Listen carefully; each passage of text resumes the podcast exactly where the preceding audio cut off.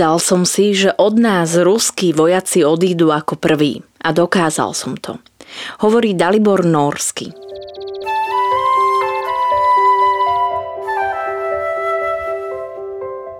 Počúvate podcast Príbehy 20. storočia. Spoznáte v ňom skutočné osudy, na ktoré sa zabudlo alebo malo zabudnúť. Postbellum a aktuality SK nezabúdajú. Vďaka konkrétnym príbehom sa dozviete, akým osudovým dilemám museli naši rodičia, starí rodičia, prarodičia čeliť.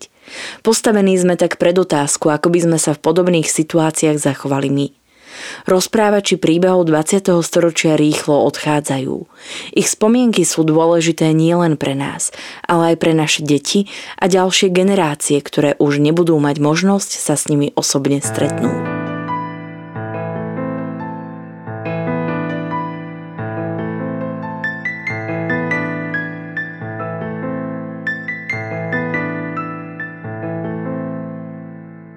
Narodil sa ako Dalibor Neumann. Jeho otec Aleš Jan Neumann si po roku 1945 zmenil priezvisko na Norsky. A po 45. roku byla veľká tendence, aby si důstojníci, rotmistři, prostě příslušníci armády československé, přemenovali německá jména, která měla, na české. Tak proto se táta potom přemenoval na norský. Ale Jan Neumann bol československý legionár, ktorý bojoval v Taliansku. V roku 1920 bol odvolený k posádke v Košiciach. Tam sa zoznámil s Máriou, rodinou Gordanovou. Tá, hoci bola vydatá a mala dceru, sa do neho zamilovala tak, že sa rozviedla. V roku 1929 sa vzali a 22. júla 1931 sa im narodil Dalibor. Rodina sa kvôli otcovej práci často stiahovala. Za protektorátu bol Aleš Jan Neumann poverený organizovaním likvidácie zaniknutej československej armády a potom bol umiestnený na daňový úrad v Holešove. Táta byl chvíli na tom úřade, ale po chvíli, když zjistil, že to tam vlastně ovládají Němci, jo, že, mu, že mu dělají vrchní tyhle, ty šéfy a tohle, a on to jako voják strašně těžko snášel, tak říkal, já jdu pryč. A e, našel si zaměstnání, protože byl vyučený truhlář, tak si našel zaměstnání v tamější e, fabrice na ohubiarný nábytek Iris a tam dostal taky, tam dostal taky byt. Tak to jsme potom byli až celou válku, až do 45. roku jsme byli v tom, v tom Holešově a táta byl jako, jako truhlář zaměstnaný u té fabriky. Nebylo to žádný nebe, jistě. Nebylo to uh, žádný obsah, ale žili jsme dobře, prostě táta vydělal, maminka si přivydělávala šitím, protože byla švadlena, jak je vidět tady z toho obrázku. Takže nebyla to vyloženě nuzota, ale nebylo to žádný, taky žádný hejsa hopsa. Jako. To ne. Se dalo předpokládat, že ve válku se čtyřma dětskama to jako přitom, když jenom táta dělal a neměl žádný nějaký vysoký postavení, tak ale žili jsme skromně, ale pěkně, dobře. Byla to Vzpomínám na tohleto, na tohleto období, vzpomínám velice rád, protože to bylo, to bylo krásné období. Dětství bylo pěkný, rodiče byli bezvadní. Hneď po oslobodení sa jeho otec prihlásil znova do armády. Bol pridelený k posádke vo Frenštáte pod Radhoštem a tam rodina definitívne zakotvila. Pekné obdobie však trvalo iba do roku 1948. Pamätníkov otec dával najavo, že nesúhlasí s tým, akým spôsobom komunisti prebrali moc v krajine. Z armády bol prepustený. Začal pracovať ako robotník v sklade. Na rodinu sa začali valiť pohromy. Daliborova najstaršia sestra Kvieta bola zatknutá. Spolu s ňou a jej manžel, pražský právnik Jozef Hampl – v roku 1945 boli obaja odsúdení v politickom procese za to, že u nich prespal muž, ktorý sa chystal emigrovať za hranice. Pamätník je presvedčený, že hlavným dôvodom ich problémov bolo to, že Jozef Hampl pochádzal z hnutelnej rodiny. Komunistom išlo o to, aby zabavili všetok jeho majetok. Kveta nakoniec strávila vo väzení 9 rokov, jej muž o rok dlhšie. Dalibor za ňou chodil do väzenia. Obdivoval ju, že to vydržala.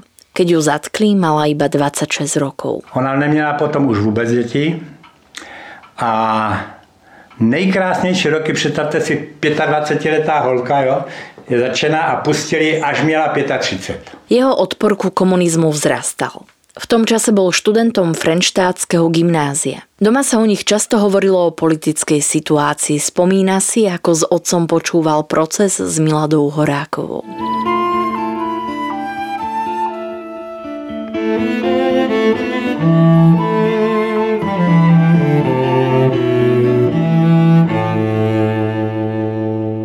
Nebylo to, jak bych řekl, normální. My jsme, my, my jsme věděli, že a táta nás říkal, teďka bude eh, špatná doba, nebudeme se mít třeba tak, jak jsme, jsme se měli ty dva nebo tři roky od toho 46.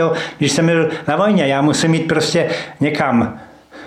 Počkejte, on šel, jo, on šel dělat závozníka šel dělat závozníka, on se nedostal prostě vůbec na nějaký, eh, jak se říká, teplý místečko.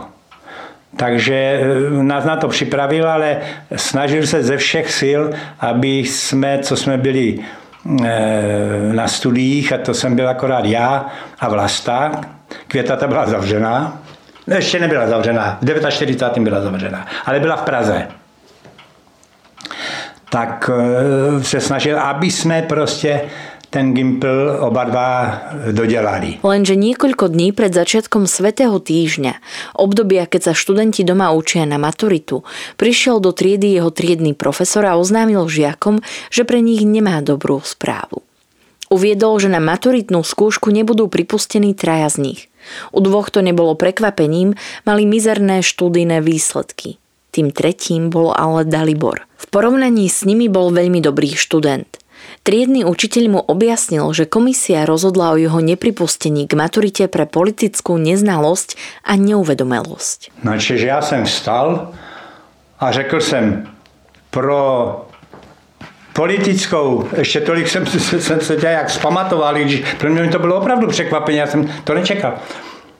Pro politickou neuvědomelost to beru, ale pro politickou neznalost to neberu, protože já politicky se vyznám a sedol som si. Zistil, že v komisii, ktorá o ňom rozhodla, boli niektorí z jeho spolužiakov. Zápis s ich podpismi má dodnes uschovaný. Jeho otec bol zdrvený. Na vzdelaní detí mu veľmi záležalo. Vypravil sa preto do školy. Mal podporu mnohých obyvateľov Frenštátu. V meste sa totiž o Daliborovi začalo hovoriť. Byla znovu svolaná ta komise Svým způsobem to bylo jednak na základě toho, že táta se prostě odvolával a jednak i, a proto snad mi i ten Frenštát tak přirostl k, k srdci, že, že se ti občané samotní, víte, Frenštačani eh, se podivovali nad tím, jak to, že Norský nešel k matuře, když on přece nepropadl a nic, nic netem, víte, tak, tak takové veřejné mínění se zvedlo proti tomu, mm, takže byla znovu svolaná ta, ta komise, tata tam je. Jak jsem říkal, vrátil se zpátky asi za tři nebo za čtyři hodiny a my jsme bydleli na Bartoškách, už v tom, v tom víkendovém domku. A táta přijel, on, on byl vždycky takový tajemný hrad v Karpatech, nic neříkal, až přišel prostě do ty předsíně tak říká, budeš studovat, budeš maturovat. No, tak samozřejmě veliká sláva. Hovorí, že vo Frenštáte pod Radoštem malo mnoho ľudí voči komunistom jasne odmietavý postoj. Ide o podhorské mesto, ľudia tam mali polia, usadlosti boli zvyknutí súkromne hospodáriť a tak komunistické myšlienky mnohí odmietali. Jenže voči tomu postoji a takovému jakési té zatvrzenosti občanské stála bohužel moc a to byla politická moc a to byla automaticky moc, která ovlivňovala vaši existenci. Ovlivňovala, jestli ten táta bude zaměstnaný a jak bude zaměstnaný, jestli bude eh, prostě k té lopatě, jak se tenkrát říkalo, nebo jestli zůstane na tom místě, na kterým byl. Veľa ľudí síce zmýšľalo ako oni, ale zároveň radšej mlčali pretože išlo o ich životy, existenciu, budúcnosť. Vo výsledku bolo lepšie radšej byť ticho. Bolo mu jasné, že ako syn dôstojníka prepusteného z armády a ako brat ženy odsúdenej v politickom procese nemá šancu dostať sa na vysokú školu. Bál sa, že bude po maturite poslaný pracovať do bane. Vtedy prebiehali obrovské nábory do baníctva. Rýchlo si preto vybavil miesto v továrni MES vo Frenštáte. Pracoval tam pri sústruhu a bol rád, že mohol zostať doma v horách a nemusel fárať v ostravských baniach. Táta nebyl tak dvakrát rád, že, že jsem tak dopadl, on to považoval sa za svoji, za svoji takovou nějakou vinu nebo co. Tak jsem si říkal, udělám si, protože tenkrát Gimpl to nebylo nic, jo? To, když to měl Gimpl, tak to nebyl žádný, to nebylo žádný vzdělání, že to musel mít e, průmyslovku nebo něco dalšího, tak jsem si udělal večerní průmyslovku, ještě k tomu tady ve Frenštátě. Aby mi to bylo uznané taky trochu, tak jsem se potom dostal spoza toho soustruhu, ale až po vojně. Až po vojně jsem se dostal do, do nějakého e, takového co to bylo, co jsem to dělal. Prostě nějakou úřednickou práci takového. Lenže dostal sa do konfliktu s jedným vplyvným komunistom v práci a jeho kariéra tam skončila. Odišiel jazdiť s traktorom do nedalekých Vlčovíc. Zarábal tisíc korún mesačne a to už mal aj rodinu. Nakoniec prestúpil do podniku Tatra Kopřivnice, kde bol spokojný. Stal sa otcom troch detí. Obdobie 60. rokov pre neho bolo príjemnejšie ako predošle 10 ročie. V spoločnosti bolo cítiť uvoľnenie a jemu sa navyše začalo dariť ako konferenciérovi hudobných a športových podujatí.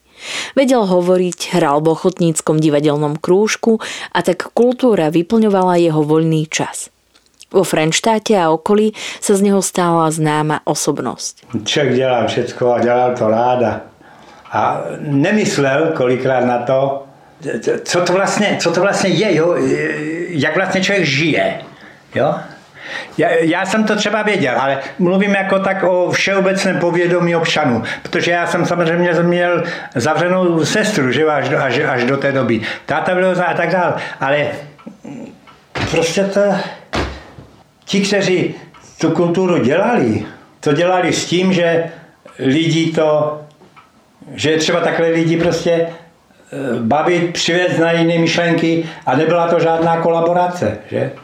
To bylo skutečně, myslím si, že to, to, bylo, to byla eh, činnost prostě záslužná a ve Frenštátě to byla i bohatá. Bohatá byla ta činnost. V roku 1969 sa jeho mladší brat Přemysl dostal na medicínu. Bol jediný z rodiny, kto študoval na vysokej škole. Aj to Dalibor pripisuje uvoľneným pomerom v spoločnosti. Nádeje na lepší život skončili v auguste 1968, keď pred bránami podniku Tatra videl stáť sovietské vojská. Bolo tam veľké zhromaždenie proti okupácii. Uvažovalo sa o štrajku. Všetko osadenstvo fabriky sa postavilo proti tomu, aby Rusi vstúpili dovnútra – Nastalo ďalšie smutné obdobie, z ktorého sa snažil nájsť únik v ochotníckom divadle a moderovaním záujmových akcií. Veľmi ťažko to niesol, že Frenštát sa zmenil. Tamojšie kasárne obsadili sovietskí vojaci. Nakoniec v meste žilo vyše 2000 vojakov a stovky ich rodinných príslušníkov. V meste dochádzalo ku konfliktom. Keď spočiatku vojaci prišli do krčmy a zavesili si kabáty, stávalo sa, že im niekto tajne kus odstrihol. Nejednou, skoro se dá říct pravidelně se poprali, ze začátku zvláště, že? Protože se rozdavovali, že? Peněz všude a jen to tamto, velicí, velicí tidle, soudruzi, rusáci a naši si to, jak jsem říkal, eh, ti občané frenštáčtí, eh, to bylo zásadně proti, ti, ti rozhodně nekolaborovali.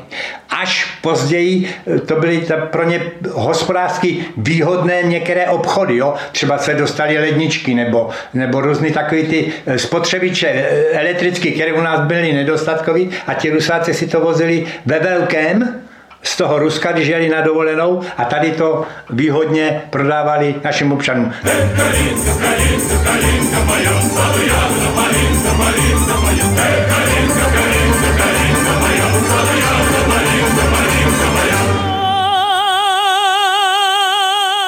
Obyvateľom Frenštátu ale vadilo, že vojaci a ich rodiny vykupujú tovar v miestnych obchodoch, lebo mali dosť peňazí a kurz bol pre nich výhodný.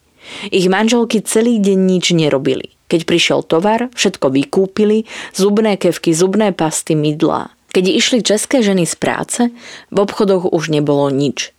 Tvrdí, že v meste voči sovietským vojakom panovala silná averzia aj kvôli tomu, že ich rodiny obsadili väčšinu bytov, pričom miestne mladé rodiny čakali na pridelenie bytov márne. Väčšinu frenštátskeho sídliska tak v 70. a 80. rokoch obývali Rusy. Tohle to všechno bylo obsazené prakticky z 95% Rusákama tyhle ty byty, co tady jsou postaveny. E, naproti Žbitovu bývalého taky. To měli, tady bylo hodně těch. Ta, a rozumíte, a lidi, naši lidi nedostali byty. Nemohli dostat. A Rusáci si vymínili vždycky, aby tam nějaká ta rodina česká byla. Zase kvůli atentátům nebo kvůli teroru nebo co. Víte, oni se tím chránili svým způsobem, jako, že když je tam česká rodina, takže tam nikdo nepřijde a ne, ne, ne, nehodí tam granát, nebo já nevím co, jak oni si to představovali, že jo, tu kontrarevoluci naši. V objekte kasárny vznikla aj škola pre deti vojakov. Posádka sa tiež zúčastnila kultúrnych a spoločenských podujatí v meste. Mali za úlohu vytvoriť ďalšiu sovietskú republiku. Koncom 80. rokov pracoval vo Frenštáte ako vedúci chemickej čistiarne. Keď začali revolučné udalosti v novembri 1989, stal sa jedným zo zakladateľov miestneho občianského fóra. Videl, ako u nich na námestí hovorili študenti z Olomovca, miestni ich počúvali, ale nič nerobili. Uvedomil si, že túto šancu nesmú premárniť, ako tú v roku 1968, že to musia dotiahnuť do konca. Vedel hovoriť, nemal trému, takže potom rečnil na námestí alebo v kultúráku každý deň. Začali za ním chodiť novinári a vedel s nimi rokovať. Ja som měl takový vzletný slova. Letní slova, končí nadvláda ocelových bod a podobně, že oni to samozřejmě přijímali, protože to bylo, to bylo takový e, dobrý jako e, pro lidi nadpis článku, že? protože to bylo takový optimistický a takový sebevědomý. A to bylo nutný, mít sebevědomí bylo nutný. Neříkám, že, no vlastně neříkám, říkám, člověk, ptalo se mě x lidí, jak to, že jsem, kde jsem našel tu odvahu. Jako. Já pán, bez odvahy se to nedalo dělat. Rusáci, jakmile viděli, že trošičku, jako se ten, byl jsem u nich vyřízený. Všetko sa začalo tým, že nadviazal kontakt s veliteľom posádky. Veliteľovi sa predstavil ako zástupca občianského fóra, ktoré prevzalo moc na radnici. Dotyčný už o prevrate vedel, ale vypitoval sa, kde sú doterajší predstavitelia mesta. Dalibor Norsky mu vysvetlil, že mesto má nových predstaviteľov a on je jedným z nich. Dohadovali sa o tom, že odsun sovietských vojsk z východnej Európy je daný, že je už dojednaný Gorbačovom na medzinárodnej úrovni. Dohodli si stretnutie s novým vedením mesta. Z rokovania bolo jasné, že sa sovietskí vojaci budú snažiť zostať v Československu čo najdlhšie. Schôdzok sa konalo niekoľko. Veliteľ protilietadlového pluku sa volal Smírnov. Potom si s Daliborom dokonca potýkali. Veliteľ hovoril, že to nepôjde, že majú veľa techniky a potrebujú veľa času. A tak stále dookola. Nakoniec sovietského veliteľa upozornil, že z Európy budú odchádzať späť do Sovietskeho zväzu stovky tisíc vojakov. Podívejte sa. Vy víte, že ten odchod sovětských vojsk z Evropy je prostě je samozřejmý, je, je, to je prostě dojednaný. To je na mezinárodní úrovni, úrovni dojednaný. A vy si uvědomte, jsem říkal, že čím dřív budete doma v Rusku, tak tím lepší podmínky budete mít. Protože těch vojáků, kteří tam přijdou, jsou tisíce, možná miliony. A jak se to tam začne stěhovat, jsem říkal k vám, tak žádný kamenný kasárna, budete v polí pod stanama, protože jsem říkal vás mnoho. Uchně, uchně, ještě radík, ještě raz, ej, uchně, ej. ем.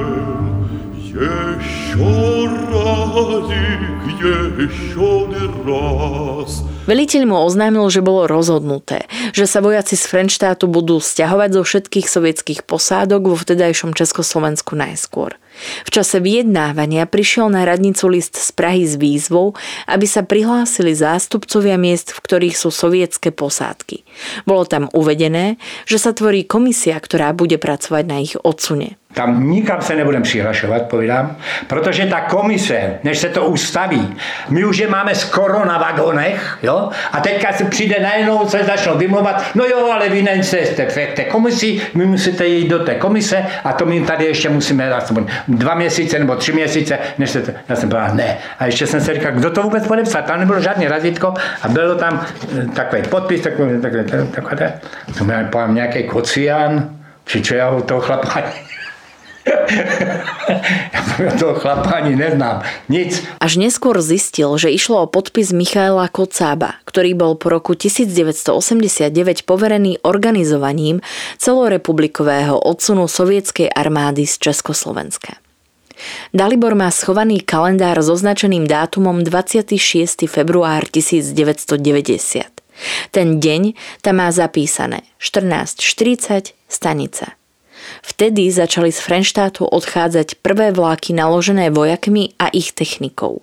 Posledný vlak s vojakmi odišiel z Frenštátu 13. marca 1990. Dalibor Norsky to s kamarátmi poriadne oslávil. Bol zvolený do mestského zastupiteľstva, pracoval na radnici ako tajomník. Pracoval spolu s kolegami na tom, aby sa byty po sovietských rodinách opravili a pridelili občanom mesta. Šokovalo ho, v akom strašnom stave sa byty nachádzali. Všetko bolo rozbité a zničené. Charakteristické bolo, že steny mali natreté červenou alebo tmavohnedou farbou, prípadne oblepené oranžovo-zelenou tapetou. Kasárne boli v príšernom stave tiež. Mali tam obrovské cisterny plné benzínu, ten z nich presakoval do zeme a pretekal až do rieky Lubiny. Na radnici pracoval dva roky a potom išiel do penzie.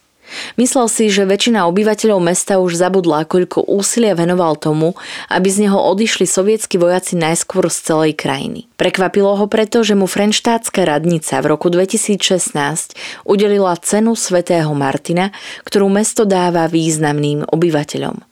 Vďaka tejto cene si mnoho obyvateľov mesta uvedomilo, ako veľa pre nich urobil. Svoboda je strašne dôležitá pre človeka.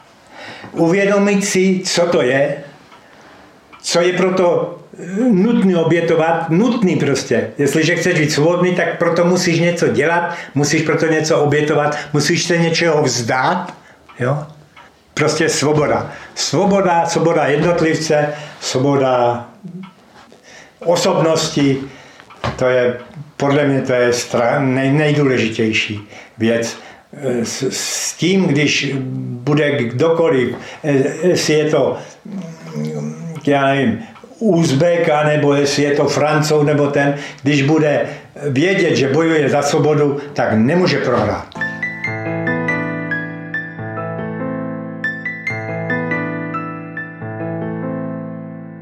Príbeh Dalibora Norského v roku 2017 pre Postbellum zaznamenala Scarlett Vilková. Podcastom vás prevádzala Sandra Polovková a spolupracovali na ňom Nina Pompošová a Marian Jaslovský.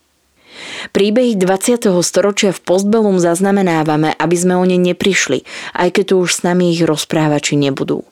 Aby sme nezabudli na ich osudy, na hrôzy, ktorým boli vystavení a na dôležité okamihy našej histórie, ktorá dnes býva dennodenne spochybňovaná a pre mnohých je neznáma. Podporte prosím našu prácu aj vy.